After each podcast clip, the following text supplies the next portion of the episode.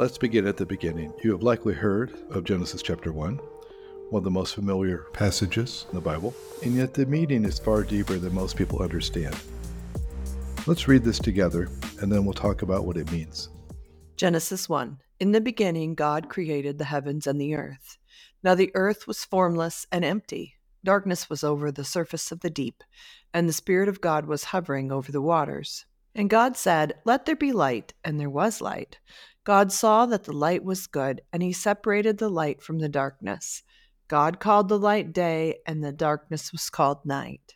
And there was evening, and there was morning, the first day. And God said, Let there be a vault between the waters to separate water from water. So God made the expanse and separated the water under the expanse from the water above it, and it was so. God called the expanse sky, and there was evening, and there was morning the second day. And God said, Let the water under the sky be gathered to one place, and let the dry ground appear. And it was so. God called the dry ground land, and he gathered the waters he called seas. And God saw that it was good. Then God said, let the land produce vegetation, seed bearing plants and trees on the land that bear fruit with seeds in it, according to their various kinds. And it was so. The land produced vegetation, plants bearing seed according to their kinds, and trees bearing fruit with seed in it according to their kinds. And God saw that it was good. And there was evening, and there was morning, the third day. And God said, Let there be lights in the expanse of the sky to separate the day from the night, and let them serve as signs to mark seasons and days and years. And let them be lights in the expanse of the sky to give light on the earth. And it was so. God made two great lights, the greater light to govern the day, and the lesser light to govern the night. He also made the stars. God set them in the expanse of the sky to give them light on the earth, to govern the day and the night and to separate light from darkness. And God saw that it was good. And there was evening and there was morning, the fourth day. And God said, Let the water teem with living creatures, and let birds fly above the earth across the expanse of the sky. So God created the great creatures of the sea, and every living and moving thing with which the water teems according to their kinds, and every winged bird according to its kind. And God saw that it was good. God blessed them and said, Be fruitful and increase in number, and fill the water in the seas, and let the birds increase on the earth. And there was evening and there was morning, the fifth day. And God said, Let the land produce living creatures, according to their kinds, livestock, creatures that move along the ground, and wild animals, each according to its kind. And it was so.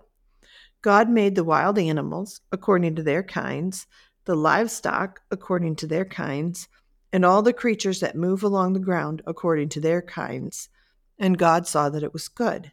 Then God said, Let us make man in our image, in our likeness, and let them rule over the fish of the sea and the birds of the air, over the livestock, over all the earth, and over all the creatures that move along the ground.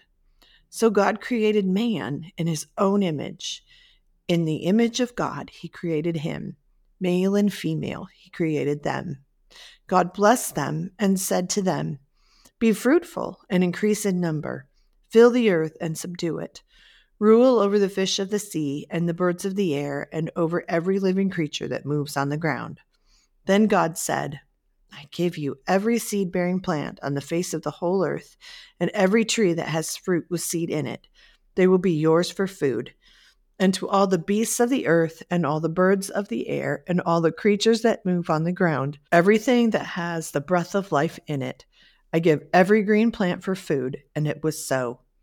God saw all that he had made, and it was very good. And there was evening, and there was morning, the sixth day. As we read this, we're reminded of a couple things. First, God is the fundamental reality. He existed apart from the world, but the world cannot exist apart from Him one moment. Take a while, meditate upon this thought. Second, all things belong to God, for He made all things. And this includes each person.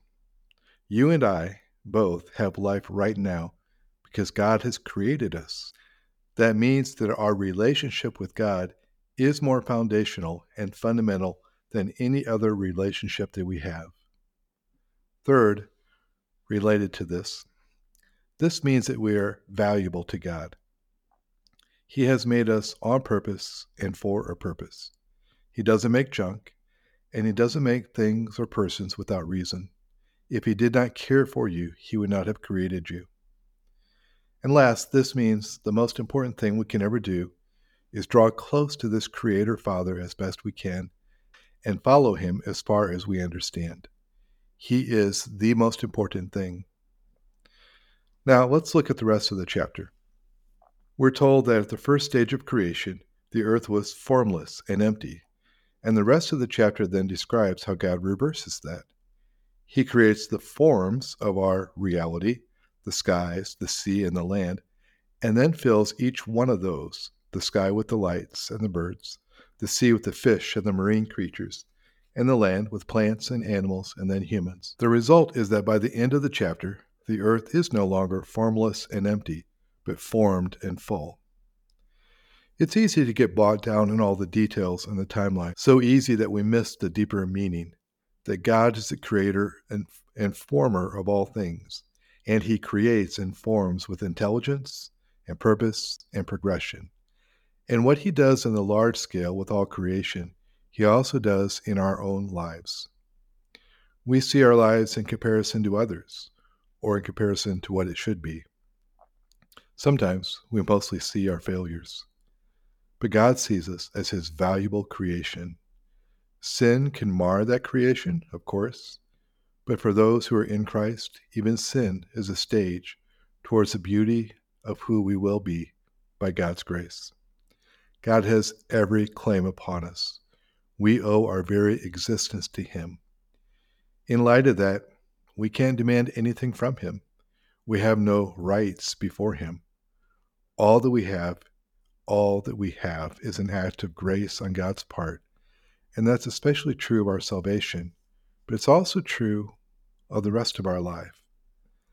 I would encourage you to spend some time thinking about this and then pray to God as your creator. Give thanks to Him for your life, confess to Him, confess not only the sins of this day or week, but for trying to live independently of Him.